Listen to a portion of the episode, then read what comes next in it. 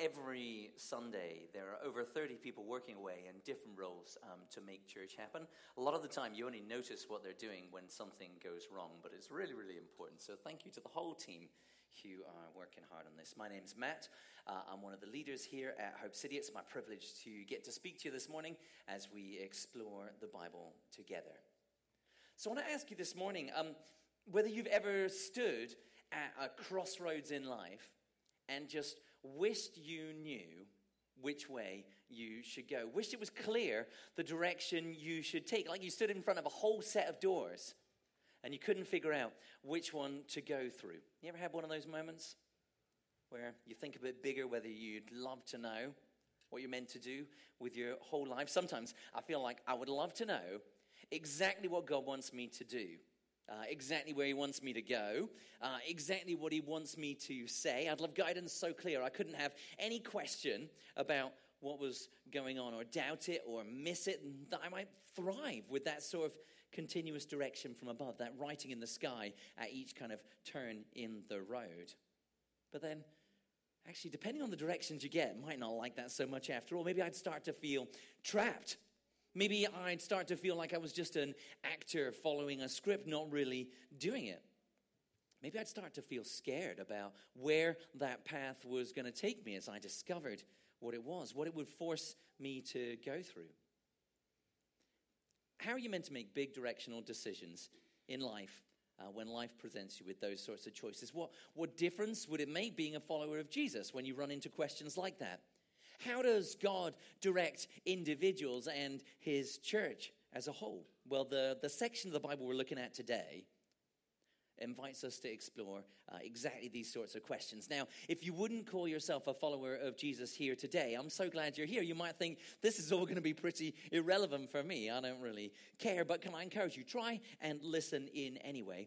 Why? Well, see if there's any kind of sense to what we say about how these things work. See if with a God who has a plan for the world, it might make some sense of our human lives and decisions, how they might fit in. Now, we're going to read in a moment, but before we read, I'm going to take a little bit longer than usual just to give us some context because we're diving into the book called Acts, and we've been there before. We got about halfway through the book some months back if you were with us. Now, it's like Dave says, it's telling the story of the very first churches. It picks up from where the gospel accounts of Jesus' life leave off. And it's been a while. We took an excursion into the book of Galatians. We did that because the letter to the Galatians, we think, was written right about at that point in the story of the book of Acts. So it made sense to read something that fitted in right there. Then we took an excursion into the book of Jonah because, why not? Jonah's a great Bible story. So we did that. And then we had Easter.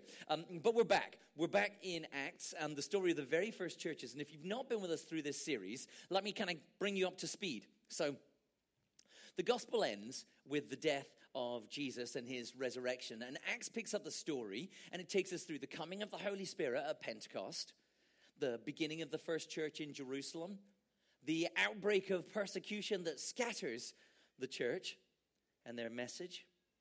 It shows us the message crossing huge boundaries, first between Jew and Samaritan, and then between Jew and Gentile, that is non-Jew. And then it zooms in on this one guy, Paul, once a key persecutor of people with the message of Jesus, and now one of the key preachers of the message of Jesus. Now, we followed him through a first mission trip, hundreds and hundreds of miles, reaching across enormous tracts of land.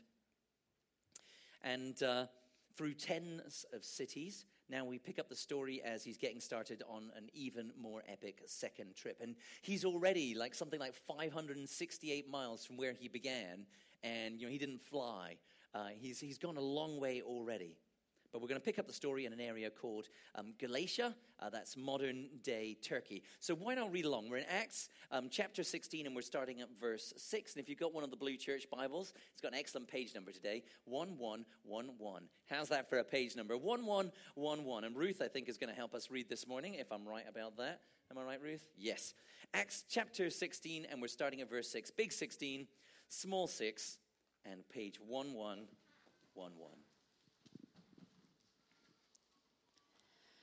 Paul's vision of the man of Macedonia. Paul and his companions travelled throughout the region of Phrygia and Galatia, having been kept by the Holy Spirit from preaching the word in the province of Asia. When they came to the border of Mysia, they tried to enter Bithynia, but the Spirit of Jesus would not allow them to. So they passed by Mysia and went down to Troas. During the night, Paul had a vision of a man of Macedonia standing and begging him, "Come over to Macedonia and help us." After Paul had seen the vision, we got ready at once to leave for Macedonia, concluding that God had called us to preach the gospel to them. Thanks very much, Ruth.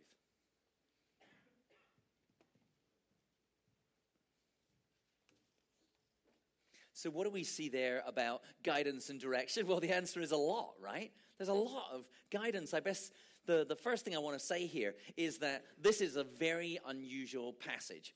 This is packing in so much supernatural guidance in one section. In fact, I think this is the most concentrated set of guidance that you'll find in the whole book of Acts. So we have to start out by recognizing that what we're reading here is unusual. Even by the standard of the book of Acts. This is not even, every Thursday for the Apostle Paul, even in the earliest days of the church, even for that key guy. This is not every weekend. And I guess that's where I want to start as we think together about guidance and direction. And I want to argue that the very first thing that we see from this passage is a general principle about God's direction for our lives. And that is, go until God says stop. Go until he says stop. As you might know, I worked for a company called Amazon.com, you might have heard of. Worked for them for a long time. And while I was there, it went from this kind of small, itty-bitty organization into some gigantic metropolis controlling the entire universe. And what had been just like instincts at the beginning and just kind of unspoken norms, they turned into programs and rules and systems and structures. And one place that happened in particular was in leadership in the company. And the HR team put together what they called leadership principles. And Andrew knows about leadership principles at Amazon. They put together these leadership principles, just like the way in which things are done around here. And one of those leadership principles is bias for action, which is a great businessy phrase, isn't it? Bias for action. What on earth does that mean? Well, I looked it up, and bias for action, it says this. It says, speed matters in business. Decisions, many decisions and actions are actually reversible and don't need extensive studies, so we value some calculated risk-taking. Bias for action, it says the default is try and move forward. Take some risks, have a go, accept there is a measure of risk, but it's probably worth it, because even with some mistakes along the way, if we begin moving, we're going to make more direction on average. We'll be further forward. The team we're watching here in Acts, Paul and his companions, they have a sort of bias for action as well. They have this go until God says stop type attitude. Think about what's going on in this passage, right? We just read, the team had planned to head into the province of Asia. Now, the province of Asia is an ancient name for an area that today is modern-day Turkey, on the western side of modern-day Turkey, before God stopped them going that way. Then they planned to head in to Bithynia. Now, Bithynia is kind of towards modern-day Istanbul. It's kind of the north end of Turkey, before God stops them again. Both of those routes they tried are sensible ones, humanly speaking. They both follow major roads to key cities. When the team's mission is to tell new people about Jesus, well, that seems like a fairly good way to go about it. They both seem like reasonable places to start. That is bias for action in play there. They're defaulting towards trying things, pushing at doors rather than just sitting and waiting for direction. Their standard operating procedure, we might say, is go until God says stop. Now, it is very easy to imagine situations where we shouldn't do anything at all until we're absolutely certain it's the right move. There are times in life when wisdom says our default should be stop rather than go, when the risk of taking a wrong step is extreme. Imagine you're diffusing this bomb. Okay, if you're diffusing this bomb, should you cut the red wire or the black one? Well, this is a major decision. This has got serious consequences if you make the wrong call. Don't do it until you're absolutely sure. Well, time's about to run out, and the risk of making a wrong move is less than the risk of doing nothing. So it's not like a universal principle. You can plaster over everything and ignore everything else and default to this for your whole life. But in the Christian life, I think there are some pretty big areas where it is exactly the right default for us to have, just like it was for this team. See, we've got some very clear directions from Jesus. They're high level, perhaps, but they're clear nonetheless. Are we to love people or not? We're to love people. Okay, we've got a nice big clear direction. Are we to make disciples or not? We're to make disciples. That is, we are to do what we can to share the hope we have in Jesus with the world around us, wanting them to join us in knowing him, join us in following him.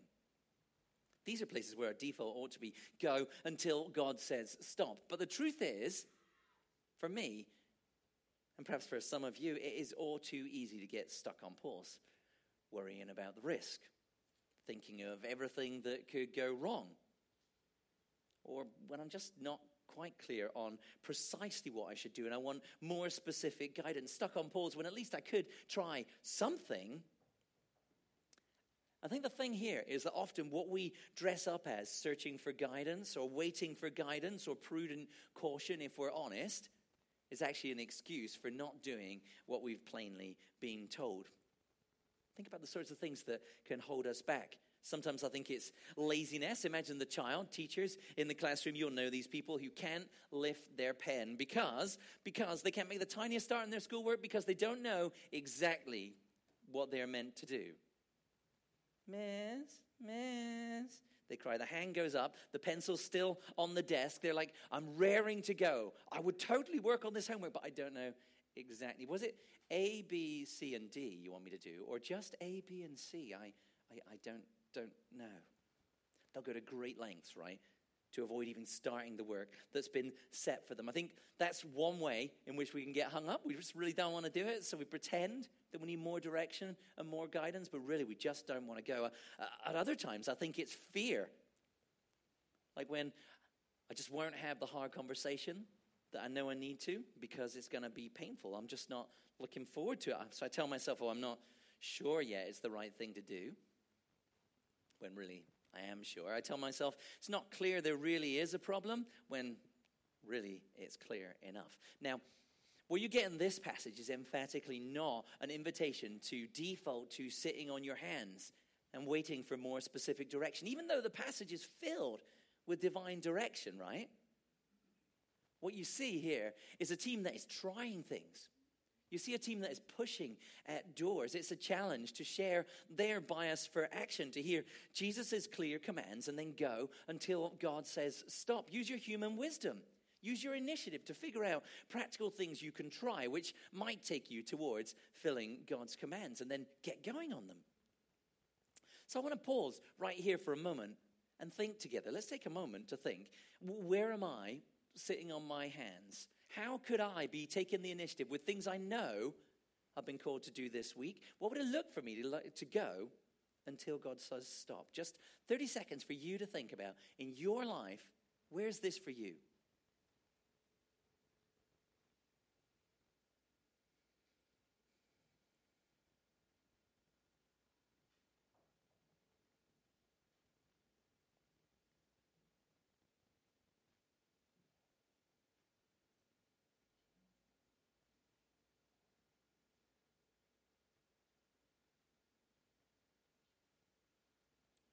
Sometimes it's good just to take a moment to think, to stop and think, right?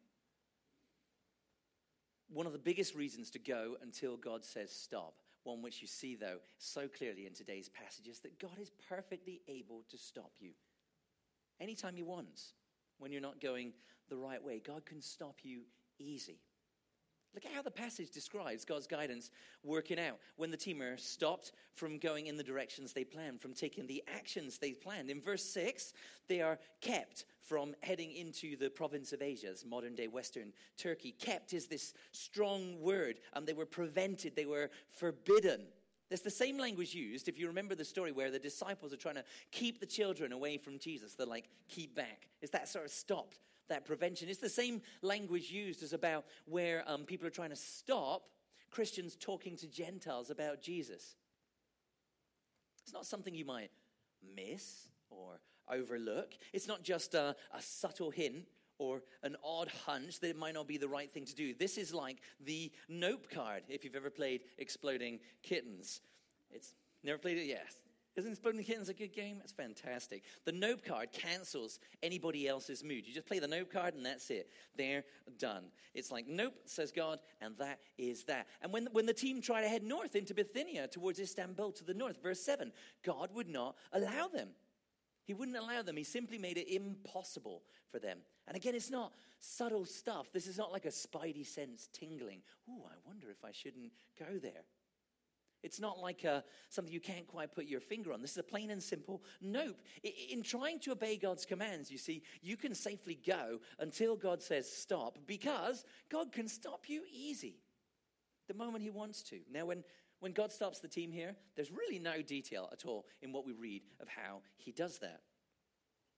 We get these plain statements showing they're stopped in their tracks, turned around, but it doesn't spell out how. This is not like a how-to manual on supernatural guidance or a detailed analysis of the experience of being directed. It's just the certainty here that God is quite able to close doors. He's quite able to guide in this negative way by saying nope. Have you ever had God do that in your life? Ever had him just completely close a door on you? You were trying to go in a way you thought was reasonable pursuit of his direction. Seemed like a fine plan to you, but God just said nope. We were down in Oxford for a number of years, living down there while I was studying. We thought the right path for us might be to keep working with a new church start down there that we were serving in.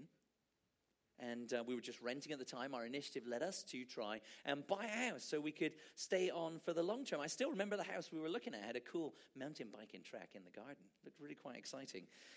But God said, nope, we just couldn't make it work. It seemed like it was going to be possible.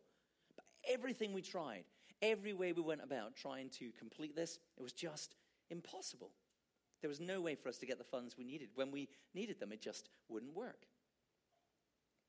In trying to obey God's commands, you can safely go until God says stop, because God can stop you easy. So when we think about the clear call we have to make disciples, for example, to share the good news, well, we should go unless we've got a similarly clear call to stop. David was speaking to us about this from Jonah a few weeks back. Has God told you not to go and make disciples? Well, fair enough, then you shouldn't do that. But unless you've got that clear and specific direction, then we all share the great commission that he gave to his first disciples to go and make disciples. The same is true of our call to love our neighbors. Have any questions about whether we're meant to love our neighbors? No. It's utterly clear we should go unless there's an equally clear call to stop. And notice here, when God says nope the first time, when they get this clear call to stop, when they're trying to head west, they don't understand it as a clear call to park up, camp out, chillax, we're done. God said stop, we should camp here. It's just time for them to try another path. Can't go west? What's next? Let's try north. So has God stopped you as he closed the door in front of you? Don't misread that to tell you every single door is closed. You can just relax now and wait. When whisk's off the menu, do like this team does. Try north instead. Push another door. Go until God says stop. Now, while I was preparing, I was wondering about why. Why does God not allow them to go west? Why does he not allow them to go north? That's the sort of question I like to ask myself. Why is this going on? But the passage doesn't really give anything away at all. We could just speculate. We could imagine. But the passage doesn't tell us anything. What we do know here, though, is that this is a question of time rather than place. Churches would be planted in that area to the north. Have you ever heard of the Nicene Creed? Yeah, it comes from a city called Nicaea that was in the north. There would be churches established there. There would be churches planted in the west. In fact, Paul and his team on this same trip will eventually go all the way around a huge circle and end up in this western place they were told not to go. There will be key churches there. Go until God says stop. God can stop you easy. And then finally, I guess, the next thing we see here is when God does say go for it. I don't want to misset your expectations as we get into this last point. Remember, this is a unique set of supernatural guidance in the recorded history of the church, in the extraordinary life of Paul. 3 directions in one trip. It's not nearly every day for Paul. It certainly wasn't every day for the wider church. So don't expect this to be every day, because this is not everyday stuff. This is extraordinary stuff. It's not to say it won't happen to you or it can't happen to you. Just it's not going to be every day. And when they arrive in Troas, even after those first 2 nopes from God, there's no particular indication that they were kind of waiting on God, as we might say, like is kind of directly seeking more supernatural direction. There's no description of them, say, worshiping and fasting, for example, which is what was going on in Antioch before the Spirit said, set apart Paul and Barnabas for their first missionary trip, way, way back in chapter 13. There's no evidence they're waiting on God to hear, which pair of socks should I wear this morning? Or, should I get out of bed or not? But one night, Paul does have this vision. It's one of only 12 visions recorded in the New Testament in the Bible. So not regular common things. All but one of those is in the book of the Acts. There's a person from Macedonia. It's west across the sea. He's calling urgently for help. And when God says go, well, they go. We got ready at once, immediately to leave for Macedonia, the author writes. There is no time to waste. But there is something to notice here that it'd be easy to overlook. See what he tells us next? He says, we got ready at once to leave for Macedonia, concluding that God had called us. 2 things bound up in that phrase. First, that word concluding means bringing together. It means acting with logic on. It means reasoning from evidence. And second, it is a plural concluding that happens there. The team is reasoning together about what Paul saw in his vision before deciding to act. Now, why do I make a big thing of that? Well, if you think you've heard special direction from God, what we're reading here suggests you might want to share it. You might want to have others reason about it with you, consider it together. What we don't get is Paul bursting into the team meeting in the morning. Everybody, I saw a vision, let's go. Instead, he rushes in. It's remarkable considering he's the dude. He's the Paul who gets most of Acts written about him. And he comes in saying, I saw a vision, what do you think? That seems to be the attitude he came in with. Even though Jesus himself has spoken to Paul, Jesus has spoken through Paul, even though it seems pretty obvious to us what that vision means, God's guidance here is communal. And I think that can be a helpful safeguard for us, whether we're thinking about direction God might have given us as individuals or together as a church family. Now, the team don't understand why it is Macedonia they should go to, not Asia or Bithynia. And there's nothing in this passage that makes us any the wiser. It's just God's plan, and they needed to go with it. I guess that makes me think we don't always have to understand in order to obey God. Sometimes we just need to humbly do what we've been told and trust that God knows what he's doing. I'm the sort of person, like I said, who always asks why, who always wants to know the reason behind things. But I think there is a message for us here. We won't always understand. Sometimes we just need to obey. One last observation for you here. I want to close with this. The man in the vision begs Paul to come and help, or come and aid these people in Macedonia. Did you notice what the team conclude they need to do to help the people of Macedonia? It's not food. It's not money. They conclude that God has called them to preach the gospel, or literally to evangelize. It's the Greek word there. That's the one thing that's going to truly help the people of Macedonia. When they call out for aid, this is the aid they need. So I guess we should think about whether you need help today. Could you believe that there's one thing that will truly ultimately help? That ultimately is Jesus. That's the gospel, the good news that Jesus, God's own Son, died in our place for our wrongs so that we could be reconciled to God and live with God forever. That's the help that every follower of Jesus has been entrusted with. And the cool thing about this sort of help is it doesn't run out. It doesn't get used up. It's not like a zero-sum game where I've got this much, and every time I give some away, I've got less. But this message about Jesus multiplies. When I give it away, do you know what happens? We've got more to share with others. It's help that multiplies as we share it rather than subtracts. Now, through what we read about today, the gospel would reach what's called Europe today. Now, at the time, it's just another part of the mighty Roman Empire. In fact, it was just another part of the Greek-speaking part of the Roman Empire. It was just a next stage of place along. But as a result of that team's determination to go until God says, stop, over time, this news about Jesus would actually transform Europe. We would see millions, ultimately billions of people coming to believe it. Billions of followers of Jesus. We see flowing out of this one piece of obedience, a somewhat strange seeming obedience.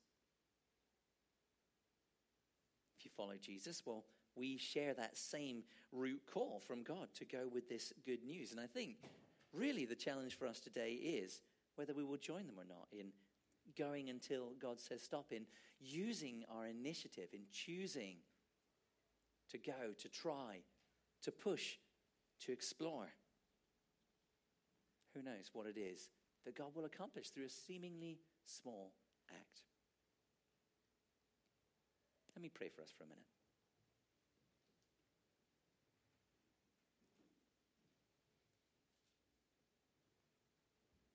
Lord, most of the time I feel like I would love super clear guidance to know exactly what to do, where to go, how to do it. I love to have you close doors and open doors, set the path and help me walk it.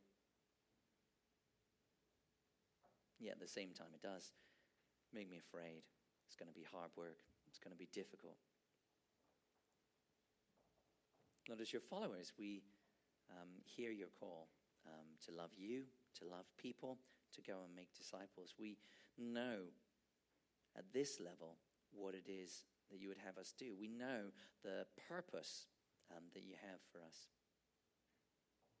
Please help us today as we see this example, this early set of followers of you, this early team being willing to try different things, to push at boundaries, to take initiative, to see if there is a way ahead, a fruitful way ahead.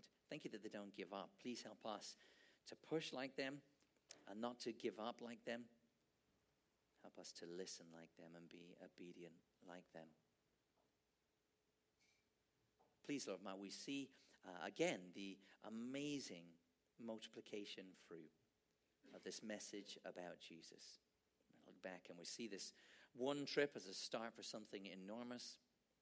We never know what the consequence of one conversation could be. Please help us this week to take the initiative and seek and to speak for you. Amen. Now, today we're going to do something a little bit different.